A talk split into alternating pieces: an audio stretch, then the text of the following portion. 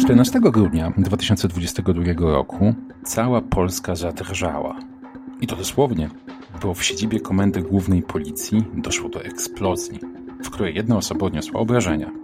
Dzisiaj wiemy już, że obrażenia odniósł komendant główny generał Jarosław Szymczyk, a eksplodował granatnik. Prześledźmy jednak, co wydarzyło się w tamtych dniach.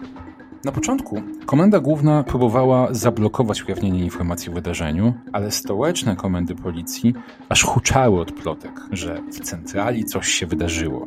Do mediów zaczęli napływać informatorzy, a pierwszy do wiarygodnych informacji dotarł redaktor Mariusz Gierszewski z Radia Z. Dopiero następnego dnia, pod presją opinii publicznej, Ministerstwo Spraw Wewnętrznych i Administracji wydało oświadczenie, w którym mogliśmy przeczytać. Wczoraj o godzinie 7.50 w pomieszczeniu sąsiadującym z gabinetem komendanta głównego policji doszło do eksplozji. Eksplodował jeden z prezentów, które komendant otrzymał podczas swojej roboczej wizyty na Ukrainie. Prezentów. Wciąż ani słowa o tym, czym ten prezent był. A informatorzy twierdzili, że eksplozja naruszyła strop. Jak bombowy musiał być ten prezent? Sprawa zaczęła budzić takie zainteresowanie, że w końcu minister spraw wewnętrznych Mariusz Kamiński musiał przyznać. Generał dostał w prezencie i przywiózł do Polski dwa granatniki. Kamiński podkreślił też, że prokuratura uznała go za osobę pokrzywdzoną w tej sprawie. Gdyby nie media, o niczym byśmy się nie dowiedzieli, a konieczność wyszarpywania od policji informacji, co się faktycznie stało, zostawiła przestrzeń na domysły i na memy. Tak, memy, bo poza stropem, który mam nadzieję już naprawiono, te memy to chyba najtrwalszy efekt całej sprawy. Komendant główny policji jako internetowy żart. Swoją drogą, zła prasa nie odpuszczała generała. W marcu Gazeta Wyborcza ujawniła, że na weselu córki Jarosława Szymczyka bawił się pseudokibic i gangster Daniel K. Po tej publikacji Komenda Główna Policji wydała internetowe oświadczenie, w którym nie wyjaśniła sprawy. Skrytykowała dziennikarza wyborczej. Dlaczego gangster był w otoczeniu komendanta? Czy to było bezpieczne? Czy nikt tego nie sprawdza? Na te pytania nie dostaliśmy żadnej odpowiedzi. Ale fatalna polityka informacyjna w sprawie wypadku z udziałem Szymczyka to nieodosobniony przypadek. Ukrywanie informacji o rakiecie pod Bydgoszczą? Niechęć do przyznania, że Białoruś naruszyła polską przestrzeń powietrzną? Ujawnianie wrażliwych danych obywateli i upublicznianie nagrania z telefonu alarmowego? Twierdzenie, że Pegasus to tylko konsola do gier? Mógłbym tak dłużej wymieniać, ale to najbardziej jaskrawe przykłady, które pokazują, że w komunikacji służb ze społeczeństwem nie dzieje się najlepiej. W Panoptykonie od lat przyglądamy się działalności służb. W poniedziałek opublikowaliśmy założenia ustawy o kontroli służb, które rozesłaliśmy do wszystkich partii politycznych. Brak kontroli i wykorzystywania aparatu bezpieczeństwa w celach politycznych to oczywiście najważniejsze problemy w tym obszarze, ale dziś nie będziemy o nich mówić. Dziś skupimy się na polityce informacyjnej służb tym, jaki wizerunek wokół siebie budują i w jaki sposób wpływa to na zaufanie i skuteczność ich pracy. Czy ich działania marketingowe, komunikacyjne są przemyślane? Jak planują swoją komunikację, szczególnie kiedy funkcjonują w warunkach, w których nikt nie wierzy służbom? Przy mikrofonie Wojciech Klicki. Witam w nowym sezonie podcastu Panoptykon 4.0. Od teraz dostępnego też na platformach streamingowych. O wizerunku służb specjalnych – i o tym, dlaczego nie cieszą się one społecznym zaufaniem, porozmawiam dziś z moimi gościniami.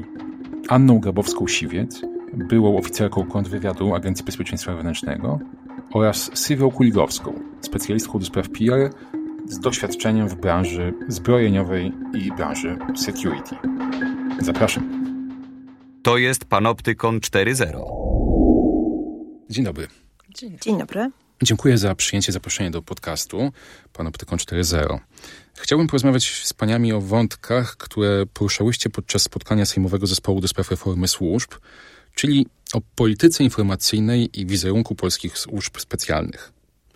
Najpierw zacznijmy od takiego ogólnego dość pytania. To znaczy, jak waszym zdaniem w ogóle służby powinny komunikować się ze społeczeństwem, skoro są najtajniejszą, częścią państwa, to znaczy z kim jak kim, ale właśnie ze służbami e, kojarzy się ochrona informacji niejawnych, to e, kojarzy się tajemnica. No i teraz oni mają tą tajemnicę komunikować. Dlaczego? Może zacznę od tego, że e, służby specjalne, jak każde inne instytucje państwowe, są finansowane z podatków naszych, naszych obywateli, nas samych. E, stąd e, jest potrzeba komunikacji społeczeństwu, co, co za te pieniążki te służby robią, więc wydaje mi się, że to jest taki podstawowy punkt wyjścia. Mm, nie trzeba od razu mówić o tajemnicach. Mm, z drugiej strony wydaje mi się, że to takie bardzo restrykcyjne podejście do mm, ochrony tajemnicy państwowej, czy, do, czy, czy pojmowanie całej aktywności służb specjalnych jako tajemnicy państwowej jest już trochę anachronizmem świat poszedł do przodu. Pięknie to widać po służbach, nie wiem, amerykańskich czy brytyjskich, gdzie właśnie po to, żeby obywatel miał poczucie, że te jego pieniądze są wydawane słusznie, o tym, co robią służby, po prostu się publicznie mówi. Nie mówi się o figurantach spraw, oczywiście, nie mówi się o złoczyńcach, do końca, chyba że sprawy już są zrealizowane i społeczeństwo ma się prawo dowiedzieć. E, natomiast mówi się o tym, e, co tak naprawdę służba robi, żeby obywatel czuł się bezpiecznie. I to jest taki komunikat, który autentycznie e, powinien być autentyczny i powinien być kierowany do społeczeństwa regularnie. I tak jak mówię, to nie musi dotyczyć bezpośrednio mm, konkretnych spraw, ale musi dotyczyć przestrzeni, które służby chronią. Przepraszam, że wejdę w słowo, bo w ogóle, tylko żeby było jasne dla słuchaczy, to mówiła Anna Grabowska-Siwiec. A jeszcze dopytam, no bo czy te komunikaty w takiej sytuacji nie są zdane na taką nudną, w gruncie rzeczy, enigmatyczność? No bo skoro y, wszystko, znaczy musimy zachować y, ochronę informacji niejawnej, to co możemy powiedzieć? Może jakiś przykład? Oczywiście. Y, ostatnio widziałam bardzo dobry materiał FBI E, polecił mi go ktoś w internecie, sprawdziłam sobie e, świetny filmik fabularyzowany, który odnosi się do autentycznej sprawy prowadzonej przez FBI dotyczącej e, przestrzeni szpiegostwa gospodarczego, o którym w Polsce w ogóle się nie mówi. E, I, e, I on ma na celu, e, właśnie pokazując w taki łatwy i przystępny sposób fabularyzowaną historię, ostrzec przed potencjalnymi zagrożeniami, z jakimi możemy się spotkać w życiu codziennym. I wydaje mi się, że to jest jedna z naj, takich najfajniejszych przestrzeni. Tu na pewno Sylwia za chwilkę powie trochę więcej o takich narzędziach, którymi możemy się posługiwać, żeby wizerunek budować. Także mm, niekoniecznie musimy mówić o konkretnej sprawie, którą służba prowadzi, ale um, o wnioskach, jakie z tej sprawy wynikają, możemy je włożyć w historię o charakterze często fikcyjnym i wtedy pokazać, słuchajcie, to, to wygląda tak w życiu. To jest też tak, że e, są pewne komunikaty o charakterze ogólnym i mieliśmy do czynienia niedawno z takim materiałem e, wytworzonym przez rzecznika prasowego ministra koordynatora do spraw służb specjalnych, on się chyba w marcu czy w lutym e, pokazał i miał on na celu trochę to się nie udało, od razu powiem. Miał on na celu uwrażliwienie polskich biznesmenów wyjeżdżających za granicę przed, na właśnie działania potencjalne, na potencjalne działania rosyjskich służb wywiadowczych. No to też jest dosyć mocne mm, zawężenie tematu, bo nie tylko rosyjskie służby wywiadowcze są zagrożeniem dla polskich biznesmenów czy dla polskiej gospodarki. E, więc wydaje mi się, że można to pokazać, pokazać trochę, trochę szerzej, ale materiał był niezwykle enigmatyczny, a mógłby być szerszy i pokazać tych płaszczyzn zagrożeń, y, wszelkiego rodzaju metod manipulacyjnych, jakie mogą być stosowane wobec naszych obywateli w szerszym kontekście. Więc materiał wyszedł, a tak naprawdę nie spełnił żadnej roli i, i troszeczkę, że tak powiem, jest śmieszny. Ale też chodzi o kanały komunikacji, to znaczy, że one nie mogą być tak strasznie wąskie. Przepraszam, mhm. że wejdę w słowo o kanałach komunikacji, to jest e, pewnie oddzielny wątek, mhm. czy jakby kolejny po tym, kiedy porozmawiamy o tym, jak służby powinny się komunikować w kontekście tego zderzenia z ochroną informacji niejawnych, mhm. no bo to jest, to jest istotny wątek. Natomiast na wspomnianym posiedzeniu zespołu do spraw reformy służb e, pan e, Małecki mówił o tym, że jego zdaniem, jeśli służby Pewnie to dotyczy też wielu innych instytucji, ale jeśli służby same nie zadbają o swój wizerunek, to stworzy je ktoś inny. To znaczy, że ta, tą wolną przestrzeń e, zapełni ktoś inny. I czy tutaj mamy, czy z polskimi służbami mamy, mamy właśnie e, taką sytuację? E, ja myślę, że to się już dzieje. E, natomiast zbyt mało jest komunikacji wychodzącej ze służb, która mogłaby służyć budowaniu pozytywnego i mocnego wizerunku. To mówi, przepraszam, Sylwia Kuligowska. E, myślę, że w związku z tym mamy do czynienia z takim swoistym chaosem e, komunikacyjnym. I mm, ja też e, śledzę różnego rodzaju wątki związane z komunikacją, z wizerunkiem polskich służb specjalnych, a jest tych wątków mnóstwo. One nie tylko są w grupach, na grupach dyskusyjnych ludzi, którzy są bardzo skupieni na tej tematyce, ale także na biznesowym portalu, jakim jest chociażby bardzo popularny ostatnio LinkedIn. To, co się dzieje teraz, to e, coraz bardziej widoczna komunikacja agencji e, wywiadu i za to e, ogromne brawa dla państwa.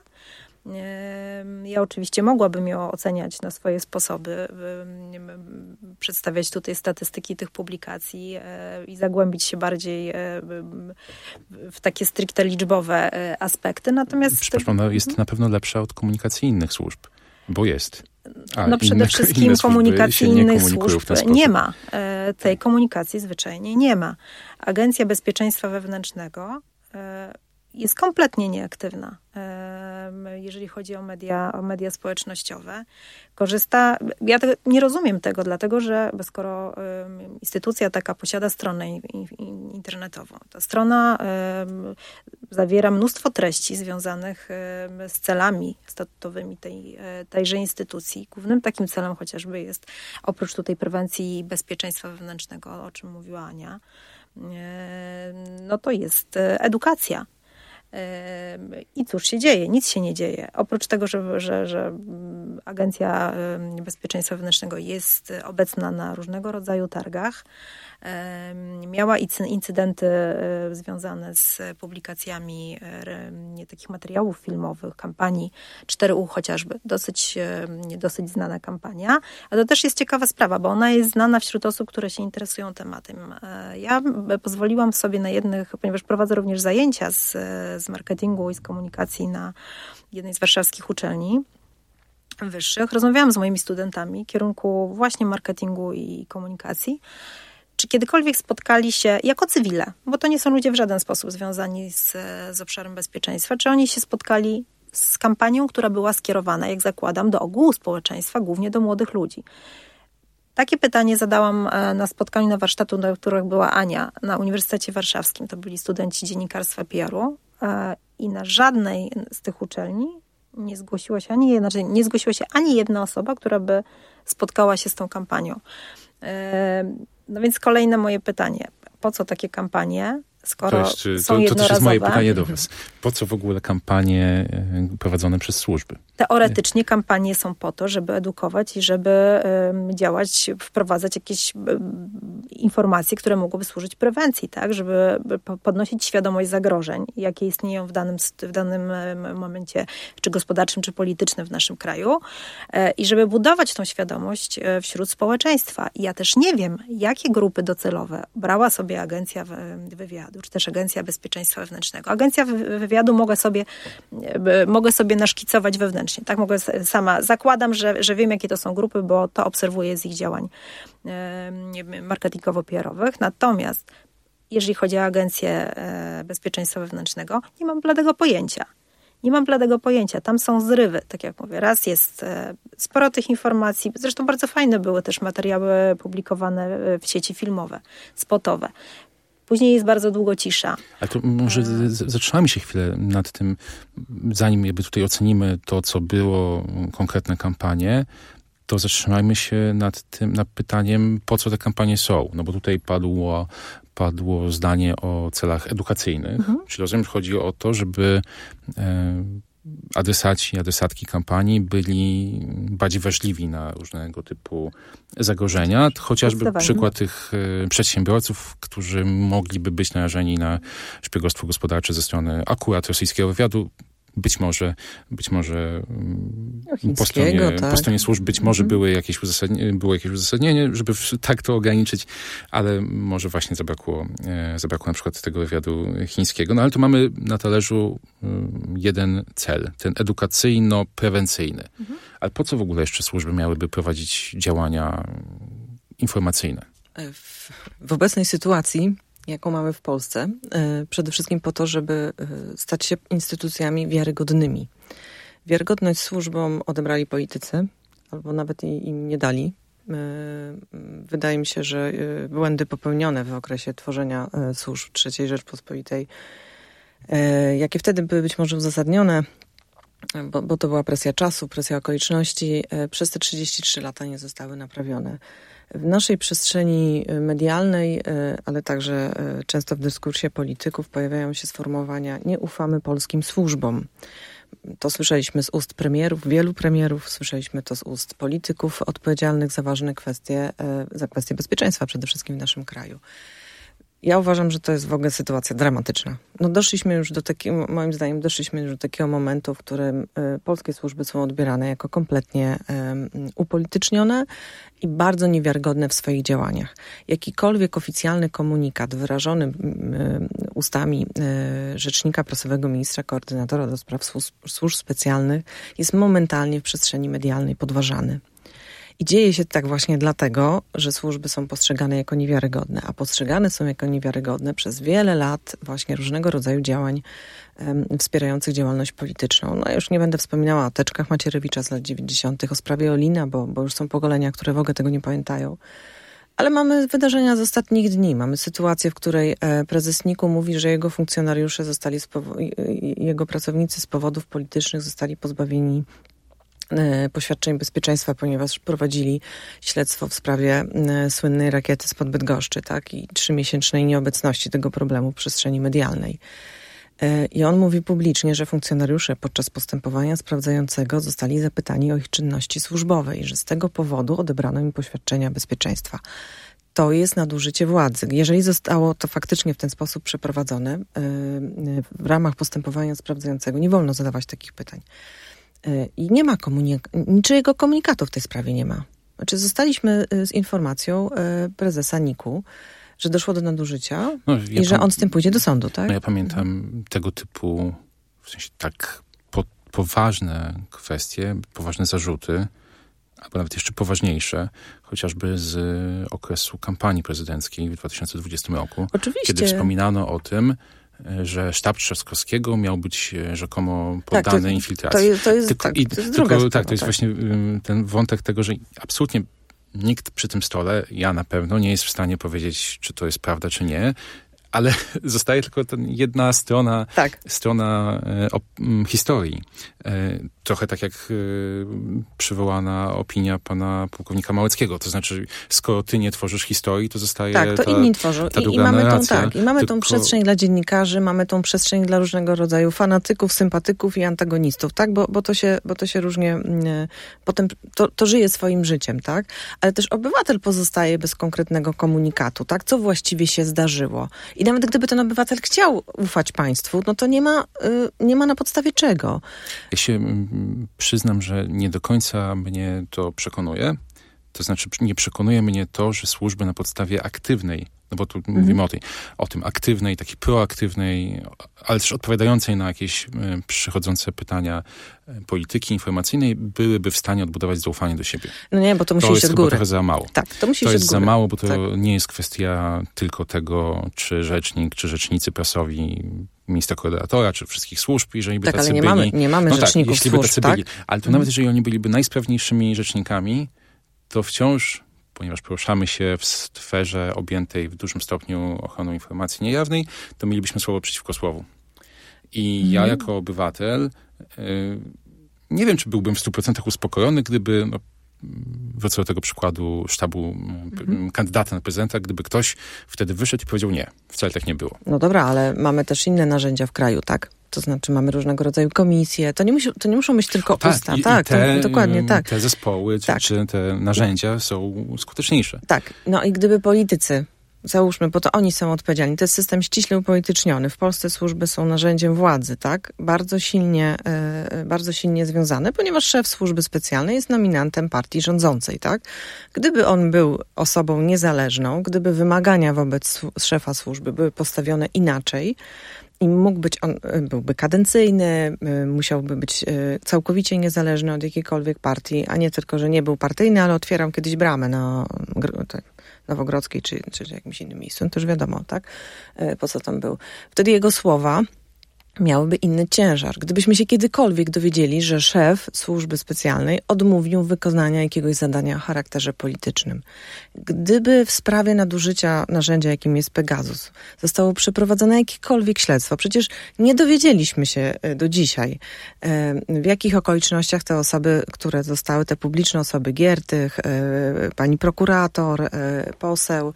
Tutaj w tym studiu tak. nagrywaliśmy podcast. Zapraszam też do odsłuchania, w którym moimi gośćmi był Krzysztof e, Brejza i jego tak. małżonka, którzy właśnie dokładnie. opowiadali o Gdyby, tym, w jaki sposób tak. szukają sprawiedliwości. Tak. Gdy, gdyby to zostało wyjaśnione, gdyby w tej sprawie było prowadzone jakiekolwiek rzetelne śledztwo yy, i pokazano by, że rzeczywiście albo że doszło na, do nadużycia, albo że nie doszło do nadużycia, bo taki komunikat możemy sobie wyobrazić, tak? Wtedy to byłoby zupełnie inaczej, ale w tej sprawie nie dzieje się nic, tak? Czy rozumiem, że nie dzieje się nic, bo chce się trzymać tej polity kwestii polityki informacyjnej. No nie dzieje się nic na poziomie tego, że e, nikt ze strony państwa szeroko rozumianego tak. nie informuje o tym, że teraz e, na przykład zakończyliśmy śledztwo czy postępowanie wyjaśniające, którego efektem jest e, na przykład niestwierdzenie nieprawidłowości. Dokładnie tak. I to też, to też byłby komunikat, który w jakiś sposób pokazywałby sytuację służby, tak? Tak, natomiast no jakby mhm. rzeczywiście mm, jest to jakaś podstawa do budowy, mm, czy odbudowy. Mhm, odbudowy, e, tak. Chociaż odbudować można coś, co kiedyś istniało. no tak. więc, więc nie jest, więc się zawahałem. Albo do budowy e, ideału, e, do tak, do, tak, do zmierzenia w kierunku budowy, w, w, kierunku zaufania społecznego do, do służb. No ale to ja chcę jakby trzymając się tego mm, tematu, jakim jest polityka informacyjna, jakby wyłuszczyć powody. No to, tutaj pierwszym, jaki, o jakim mówiliśmy, było, była kwestia mm, edukacji. Mhm. Tutaj mamy kwestię związaną z wzmacnianiem czy budową zaufania? Czy są jeszcze jakieś inne powody, dla których y, służby powinny prowadzić aktywną politykę informacyjną? Tak, według mnie tak. E, jest to nic innego, jak e, służby nie są, są niczym, są, są, do, są pracodawcą, tak? Więc o czym słyszymy? O, słyszymy o tym, że służby mierzą się z, z olbrzymim problemem kadrowym. Dlaczego? Może dlatego, że ten wizerunek służb nie jest najlepszy, może dlatego, że studenci, osoby, które potencjalni pracownicy, potencjalni e, oficerowie tychże służb, e, nie wiedzą, jak te instytucje działają, e, nie wiedzą, jak może wyglądać praca właśnie w służbach. I tak naprawdę myślę, że, że choćby z tego względu ten przekaz wychodzący ze, ze służb powinien być zupełnie inaczej zbudowany.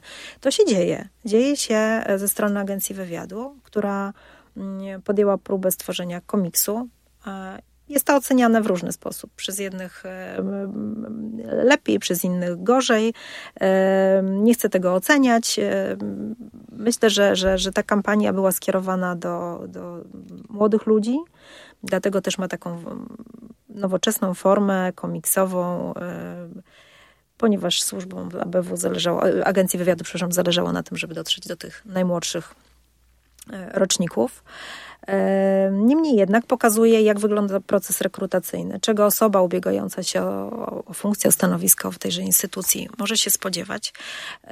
Czyli mamy już jakiś ruch. E, ze strony ich służb tego nie ma. Takich informacji nie znajdziemy i na stronach internetowych, więc um, uważam, że ta komunikacja, komunikacja ma sens. Zastanawiam się nad tym, na ile e, ktoś, kto w ogóle bierze pod uwagę pracę w służbach, e, może podjąć taką decyzję na bazie fajnego, a może niefajnego, nieistotnego komiksu.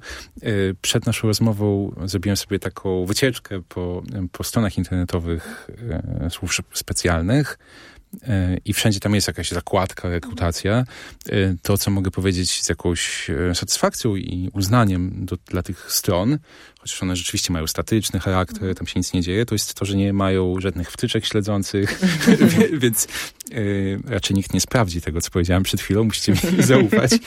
No ale, ale tak, te strony są, mają te, te zakładki i wyobrażam sobie, chociaż no tutaj nie roszczę sobie miana do, roszczę sobie pretensji do bycia specjalistą, że to nie jest taka decyzja, którą się podejmuje pod wpływem komiksu.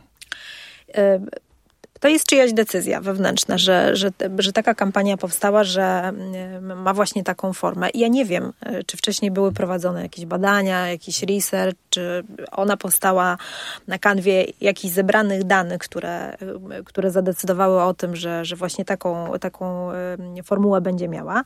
E, natomiast jest to jakiekolwiek działanie podjęte w tym kierunku. E, jeżeli osobom odpowiadającym e, za tego rodzaju działania w, w służbach brakuje inicjatywy twórczej albo szukają inspiracji, nazwijmy to, to ja myślę, że takich inspiracji jest cała masa. I odsyłam nie, nie tylko tutaj te osoby, ale też wszystkich Państwa, którzy są zainteresowani tematem, do śledzenia chociażby profili na Instagramie czy, czy na Facebooku CIA albo niemieckiego BND. Skrajnie różne kampanie, budowane w zupełnie inny sposób, e, z innymi narracjami, ale są bardzo ciekawe. Amerykańska e, kampania na Instagramie po prostu powala. Tam jest wszystko. Tam jest podcast, e, tam są wideo, kontenty, tam można poczytać, tam są konkursy. Konkursy mają cel. One mają, one nie tylko mają cel znalezienia odpowiednich kandydatów do pracy, ale też edukują pokazują z jakimi informacjami, e, z jakimi tematami e, geograficznymi, historycznymi będą się mierzyć ci ludzie. To jest naprawdę bardzo ciekawy przykład. E, co więcej, ja obserwuję niektóre posty, które pojawiają się u nas na naszym, na naszym polskim e, poletku, które są mocno inspirowane właśnie e, amerykańskim kontentem, ale to nie jest złe. Każdy szuka jakiegoś pomysłu na siebie. Zawsze możemy dojść do tego momentu, że będziemy już mieli wypracowany swój własny, ale trzeba to robić. E, ja zupełnie nie rozumiem jednej rzeczy. No, w dzisiejszej dobie komunikacji, kiedy naprawdę mamy olbrzymi, olbrzymią masę całą narzędzi komunikacyjnych, Facebooka, Instagram, Twitter. No, przecież tego jest mnóstwo. Ja wiem, że to jest oceniane, o, kto tam będzie na Facebooku, służby nie komunikują na Facebooku, to są poważne instytucje. Nie, proszę Państwa, to jest narzędzie komunikacji. Nie możemy postrzegać tego, że Facebook, bo ktoś wstawia swoje prywatne zdjęcia. Na Facebooku firmy, organizacje prowadzą komunikację zgodnie ze swoimi strategiami biznesowymi. Czy służby też nie mogą zaplanować i prowadzić swojej komunikacji zgodnie z własnymi celami? ja jestem względem tego trochę sceptyczny, o czym mieliśmy kiedyś okazję porozmawiać. No tak. Natomiast, y, bo wrócimy do tego, ale jednym zdaniem, dlatego, że to jest polityka, którą mm, rekrutacyjna, czy jakaś inna komunikacyjna, którą prowadzą E, służby mogą prowadzić zgodnie ze swoimi celami, ale nie one wyłącznie definiują cel e, polityki czy przepływania informacji, jakie się na tych portalach e, odbywa.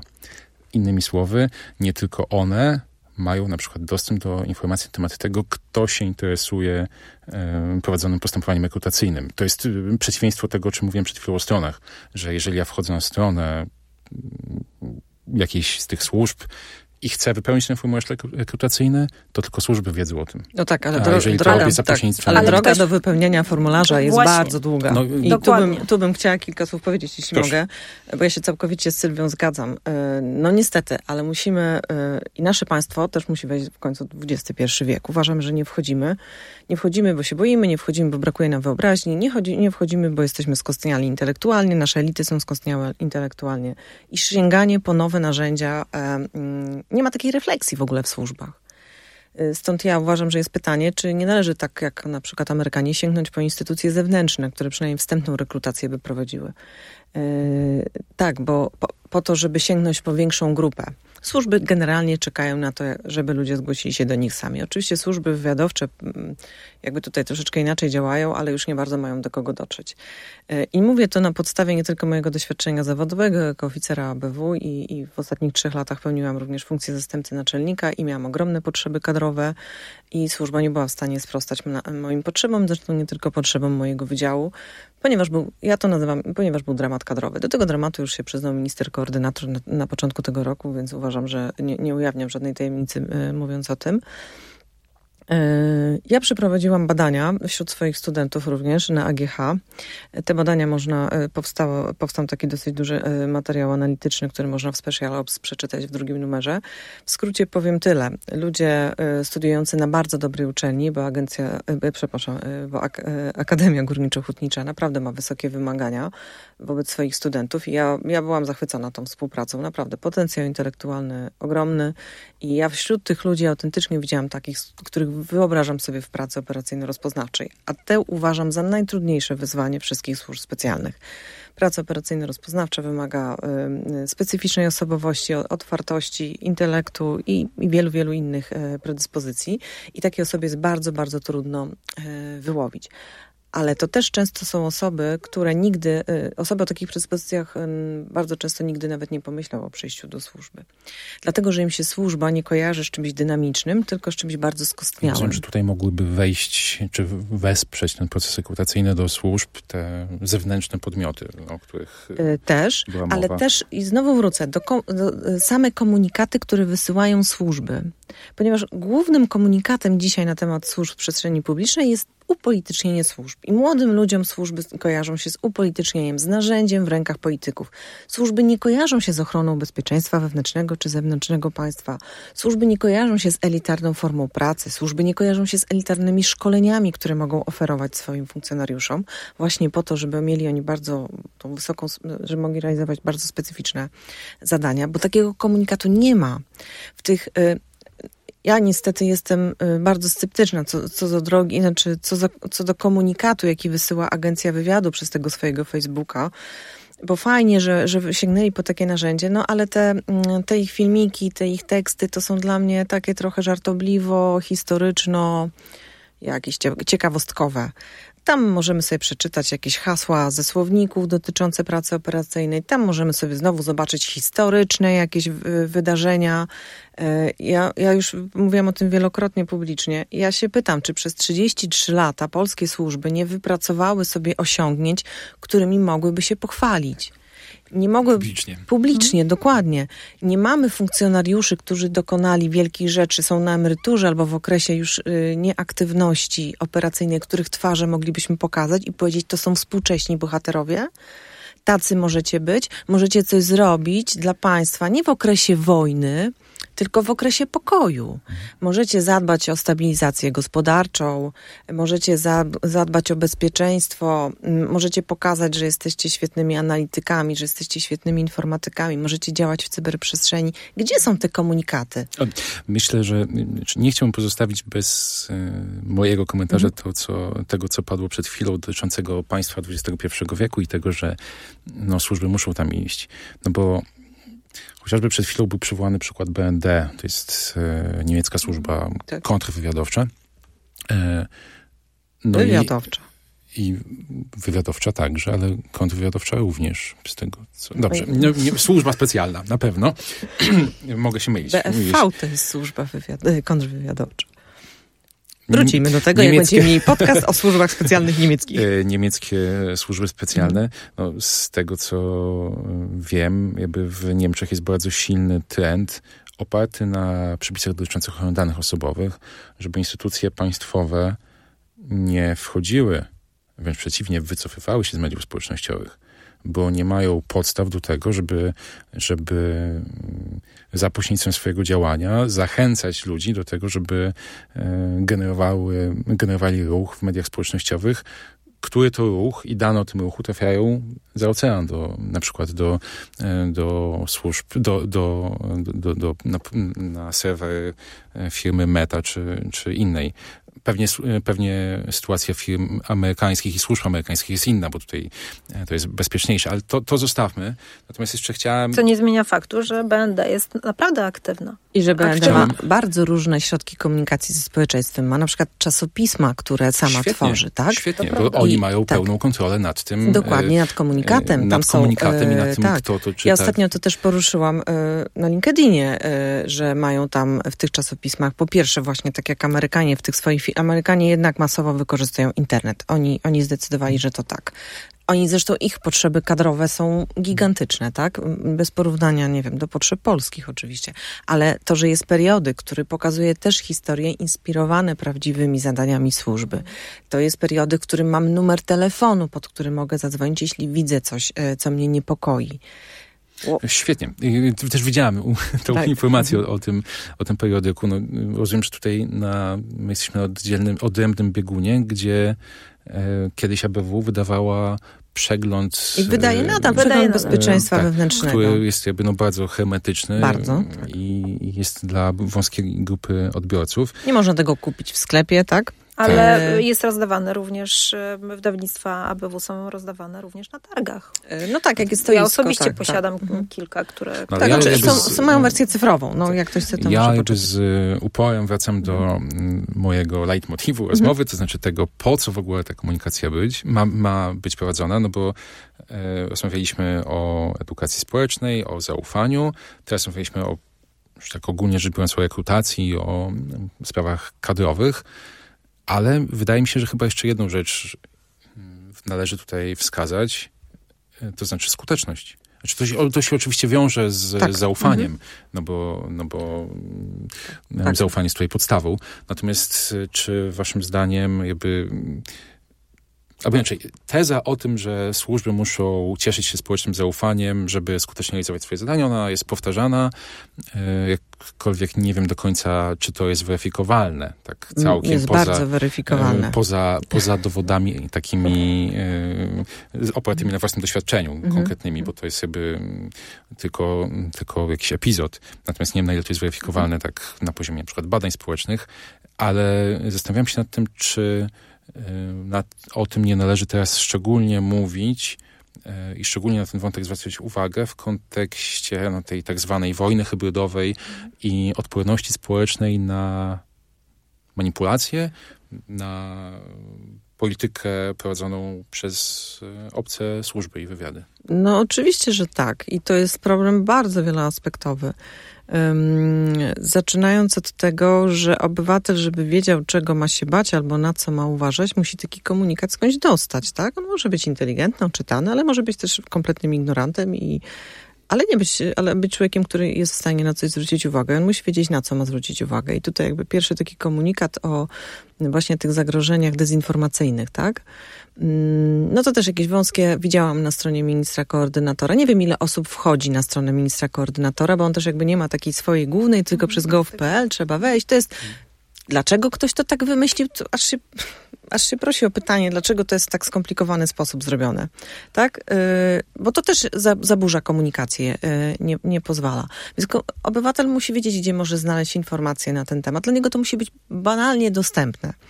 Ja się ostatnio też spotkałam z takimi plakatami właśnie w kontekście walki yy, z dezinformacją. Plakat widziałam w Siedlcach, w Urzędzie Miejskim. Nie widziałam go w Warszawie, na przykład w Urzędzie Bymowo, w którym byłam niedawno. To jest bardzo ciekawe. Co więcej, plakat o bardzo ciekawym, jakby takim prostym komunikacie, ale ciekawym, był produkcją Ministerstwa Obrony Narodowej. Ja byłam w ogóle w szoku, że żadna służba specjalna tego, właśnie dezinformacja, kojarzy mi się z walką realizowaną, czy walką, czy z działaniami służb specjalnych. A to był, ja Mam w ogóle zdjęcia tego plakatu, bo on w ogóle tak był dla mnie szokujący, że w ogóle coś takiego zobaczyłam, tak? Ale właśnie informacje o tym, jak tą dezinformację rozpoznawać, na co być wrażliwym, jakby też uczenie e, społeczeństwa, że tą informację trzeba weryfikować, trzeba jej szukać w wielu źródłach, to oczywiście też jest trudne, ale żeby, żeby być wrażliwym, to jest pierwsza sprawa. Ale dla samej służby... To pewnie wojska cyberprzestrzeni. Powinny robić, tak. Doskonała robota. Ja obserwuję, to jest przecież e, bardzo młoda Nowa, jednotka, tak. prawda? I, Kilka lat chyba. E, tak, no ale to, to jest nowa. Natomiast e, tam jest pomysł, e, tam jest fajny, fajny design taki nowoczesny, który wpada w oko i, i młodzi ludzie, nie tylko młodzi, ale to się da zauważyć. Jest dużo, dużo kontentu filmowego, to się rusza, to się, mhm. to, to interesuje, zaciekawia, tak? Więc myślę, Ania, że, że też spotkałyśmy się we dwie z tym. Natomiast jeszcze chciałam dodać, co, co to dla samej służby znaczy i dla efektywności jej działań. E, otóż jest to e, zaufanie do służby jest elementarnym, e, elementarnym, podstawowym elementem prowadzenia dobrej, efektywnej pracy operacyjnej przez służbę. E, bo praca operacyjna to praca z ludźmi. To znaczy, jeżeli służba szuka znamion przestępstwa, znamion jakichś sytuacji, które mogą być groźne, a szczególnie w kontrwywiadzie, który jest niezwykle wysublimowaną formą działalności służb, wymaga czasu, wymaga doświadczenia wy, y, i, i, też y, narzędzi konkretnych, ale przede wszystkim wymaga pracy z obywatelem. Z siedziby ABW na Rakowieckiej, czy z każdej innej delegatury, czy zamiejscówki ABW nikt tego nie zobaczy. Żeby zobaczyć problem, trzeba wyjść do ludzi, trzeba z nimi rozmawiać, y, trzeba im dawać też poczucie bezpieczeństwa i komfortu, że jesteśmy dla nich. W Polsce nie ma poczucia, że służby są dla obywatela. Ja to odczułam jako oficer e, pracujący, właśnie jako oficer realizujący czynności operacyjne rozpoznawcze. Ja przez 16 lat robiłam tylko to właściwie. Robiłam to w terenie i robiłam to w Warszawie i wiem, jak ogromnym problemem jest e, wizyta służby w jakimkolwiek urzędzie albo telefon do obywatela. Ponieważ pierwsze skojarzenie ze służbą jest skojarzeniem negatywnym. Jest skojarzeniem, że przychodzimy po ludzi o 6 rano, jest skojarzeniem, że ich podsłuchujemy nielegalnie, obywatel nie ma do służb zaufania, a jeśli nie ma do służb zaufania, to nie poinformuje o tym, że coś go niepokoi, nie poinformuje o tym, że coś go dziwnego spotkało, e, nie porozmawia nawet po to, żeby to oficer wyczuł, czy, czy, coś, czy on nie znajduje się w sytuacji, e, która może stanowić zagrożenie, albo która z punktu widzenia służby może być interesująca. I czy dotyczy to przestrzeni ochrony informacji niejawnych, jak, jak pojawiamy się u urzędników jako funkcjonariusze. Ja wspominałam na tym zespole mm, e, sejmowym, że ja miałam takie doświadczenia, kiedy urzędnicy państwowi mi odmawiali i ABW nie ma formy nacisku na dobrowolną rozmowę, tylko w sytuacji, kiedy ktoś już jest postawiony, tak? Nacisk nie czyni tej rozmowy, znaczy przestaje być tak, wtedy e, rozmową Tak, no oczywiście y, różne sytuacje możemy sobie wyobrazić, tak, ale nam zależy na tym, żeby obywatel chciał pomóc, tak? Bo tylko wtedy to będzie miało konkretny efekt i to też już kiedyś powiedziałam publicznie, tam gdzie nie możemy zrealizować swoich zadań jako służby za pomocą na przykład współpracy z obywatelami, musimy sięgać po narzędzia o charakterze twardym. Musimy sięgać po kontrolę operacyjną, po innego rodzaju e, narzędzia. A więc dobra relacja między zbudowana tymi narzędziami, które może wydają się banalne, pozytywny wizerunek, e, pozytywne wypowiedzi osób rządzących. To też jest proces, on będzie trwał latami, ale jeśli nasi rządzący będą rozumieli, że ich pozytywny stosunek do służb przekłada się na to, co o służbach mówią obywatele i ten komunikat z góry też będzie pozytywny, to to z czasem zaprocentuje. A ja wrócę jeszcze, jeżeli mogę, tutaj w kontekście komunikacji, ale mm, narzędzi miękkich. E, wrócę do kampanii edukacyjnych i do mm, edukacji samej w sobie. E, jednorazowa akcja pod tytułem Zrobimy kampanię 4, 5, 8 czy 10U. E, ok, to jest jednorazowy strzał, fajnie pokażemy, natomiast to nam nic nie wniesie o tej kampanii ludzie zapomną, a zwłaszcza ci, którzy nie są e, głęboko w temacie. E, to wymaga cykliczności, powtarzalności, jak zwał, tak, tak zwał. Natomiast reagujemy na bieżąco na sytuacje, które dotykają nas w danym momencie. I to nie może być tak, że są luki kilkunastomiesięczne. To w ogóle jest nie do pomyślenia. Ja jestem zaskoczona, nawet, tak? Że ta kampania nie miała żadnego podbicia. Ja jestem bardzo ciekawa, jakie, jaki był feedback, jeżeli chodzi o przyjęcie tej kampanii. Zakładam, że oczywiście mogę sobie pomarzyć, żeby zapoznać się z wynikami takich badań, o ile takie badania w ogóle zostały przeprowadzone, bo śmiem wątpić, że e, mogło tak w ogóle nie być. Więc e, no i co? Zrobiliśmy kampanię, zostały wydane niemałe pieniądze na tego rodzaju działanie. No i co? Kto o tym wie? Bo moi studenci, ani studenci w Krakowie, w Warszawie, na uniwersytecie, ja ludzie tylko, naprawdę zaangażowani nie wiedzą. Obawiam się, że wielu słuchaczy też może tego nie wiedzieć. Dla nich e, specjalnie pod podcastem umieścimy informacje na temat tego, czego dotyczyła ta kampania. Tak, tak. Ja jeszcze tylko dodam, a, a, a, propos w ogóle działań Centrum Prewencji Antyterrorystycznej, który właśnie jest jednostką ABW, powstało na fali E, e, tych zagrożeń terrorystycznych, z jakimi mieliśmy do czynienia w Europie, w Polsce na szczęście nie. Ja miałam ostatnią okazję rozmawiać z byłym, czy mieć kontakt z byłym funkcjonariuszem, który w tej jednostce pracował i on mi powiedział, ja, ja zadałam pytanie, mm, dlaczego e, te, te wasze komunikaty były takie skromne? Czemu na przykład nie pokazywaliście ich w telewizji publicznej? Bo przecież jedna i druga instytucja jest, jest finansowana z pieniędzy państwowych, czyli naszych, tak? Więc co to jest za problem? A, bo, bo dlaczego nie były, dlaczego nie miały szerszego zasięgu? On powiedział, bo nie było pieniędzy na to, żeby ten zasięg e, wykupić, tak? Ja, mówię, no to na no przykład... ja widziałam kampanię e, Agencji Wywiadu w telewizji. Był spot normalnie, który, który chodził. W przewie tam. Tak, między... był tam. Było no. rozpoznaj, który przez, z, tak, która tak, przez, jest przez krótki czas. Ale to też jest, wiesz, to było i już tego nie ma, nie? Natomiast pytam, a dlaczego nie pokazujecie tego w telewizji publicznej? Bo jednak mm, to jest telewizja o największym odbiorze, tak? Również, a może przede wszystkim w małych miejscowościach, tak? W takich no, miejscach, które y, y, jak wiemy nie są, y, nie mają często dostępu do tych mediów prywatnych.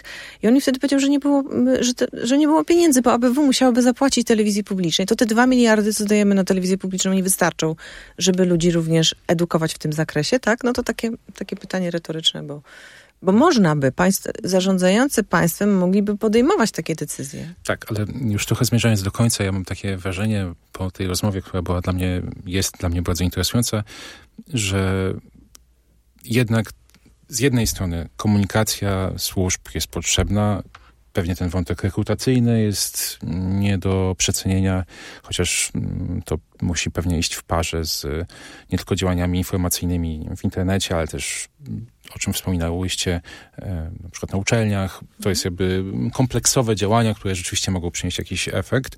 Natomiast te działania informacyjne, mm, których celem miało być no, których celem miała być odbudowa zaufania, w tym, a w, i w ten sposób też zwiększenie efektywności służb.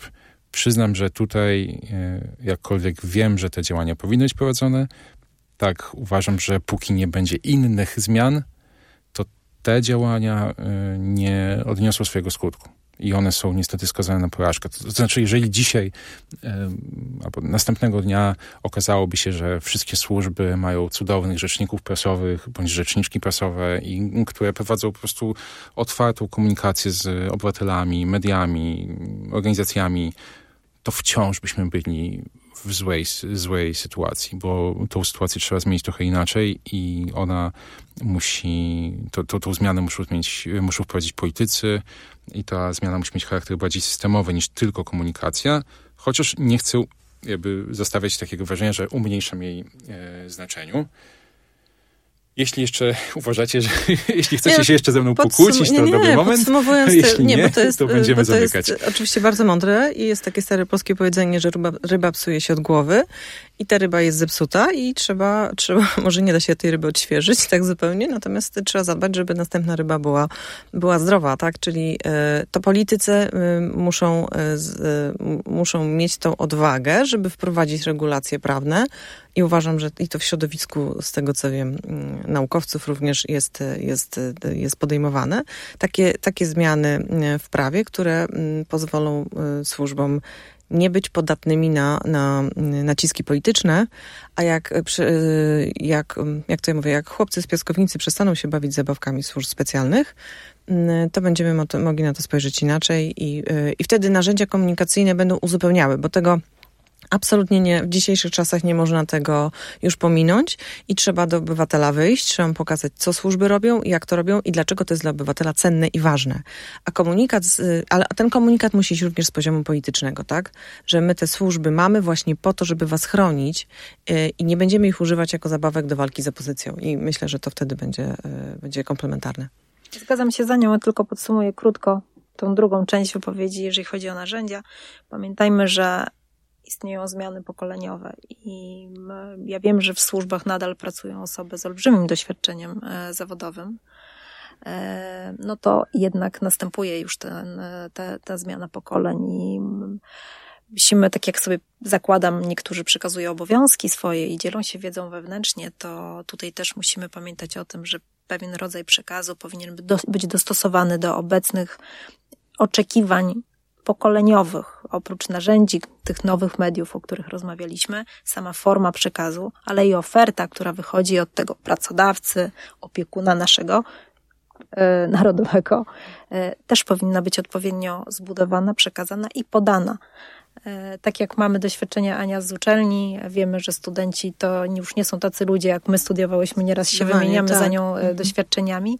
Tak samo i tutaj. Nie każda, nie każda mm, porcja wiedzy i kontekst odpowiedni przemówi do tych osób, które są na etapie poszukiwania pracy i budowania tak. swojej kariery. Może tak nasze, jakby przemówiło tak, do mnie. Bo może naszego tak? pokolenia albo starszych od nas mhm. już nie da się przekonać, ale tych, który, którzy wchodzą w dorosłe życie i będą ten proces obserwowali jeśli on zaistnieje, miejmy nadzieję, e, będą obserwowali, to oni będą żyli z tym nowym procesem. To jest tylko tak na koniec, jak ja swoich studentów, e, czyli 18, 19, 20 latków spytałam na zajęciach, czy Państwo wiecie, co to była służba bezpieczeństwa. I oni powiedzieli, że nie wiedzą. I to dla mnie był mega przełom też taki intelektualny, bo mi się wydawało, że ta polityka polska oparta na tej właśnie, na, na tym wizerunku tych SB-ków, że służby specjalne to są ciągle ci SB-cy, to, to, są, to, to są, proszę Państwa, to są naszego pokolenia bolączki, ale to nie są bolączki pokolenia ludzi, którzy się urodzili w 2002, 2003. W XXI wieku. Tak, w XXI To prawda. Ja też mam takie doświadczenie, które dla mnie było dość e, zaskakujące, e, było dość e, osoba, z którą dość blisko współpracuję, powiedziała mi, że nie wie, czym był UOP, o. czyli Urząd Ochrony Państwa. Mhm. UOP może jest mniej znany niż e, SB, e, no ale e, wciąż jakby rzeczywiście pokazuje tą zmianę pokoleniową, która dobrze, że następuje, bo ile można słuchać o tych Dokładnie, teczkach, tak. Sko- o tym, styro, tak. o tym styropianie. Skończmy z historią, zajmijmy tak. się współczesnością. Chociaż akurat profil Agencji Wywiadu, który jest oparty na bohaterach nie mówię tego z przekąsem, y, ale bohaterach polskiego wywiadu z na przykład z czasu wojny, no jakby sięga jeszcze głębiej. No dobrze, ale to w ja takim jeszcze razie... tylko dodam, ta kampania moich studentów przerażała. Oni twierdzili, że była dla nich jakaś e, taka e, dziwnie straszna, że, że nie, była, nie była to przyjemna, interesująca historycznie, tylko bardziej oni odczuwali taki dyskomfort patrząc się na to. Nie wiem dlaczego to powtarzam. E, natomiast Tutaj też za nią mamy co do tego różne, e, różne opinie. Ania nie widziała tych, e, tych, tych plakatów, które były rozwieszone w wielu miastach w Polsce. Ja widziałam na co drugim przystanku z kolei w Warszawie. To też może kwestia No to już jest tak i jakiejś tak. zawodowej Ale współczesność jest potrzebna też. Tak, współczesność, zdecydowanie współczesność i nie budowanie czegoś na przeszłości, bo dla osób urodzonych w XXI wieku taką samą historią jest II wojna światowa, jak i przemiany 89 roku, które dla nas e, są być może jakoś centralne w pewnych rozważaniach. Ale kończąc, e, bardzo dziękuję Wam za wizytę. Moimi gościniami była Sylwia Kuligowska i Anna Gabowska-Siwiec. Dziękuję za rozmowę. Dziękuję. Żegna się z Wami Wojciech Klicki i do usłyszenia w kolejnym odcinku podcastu Panoptykon 4.0.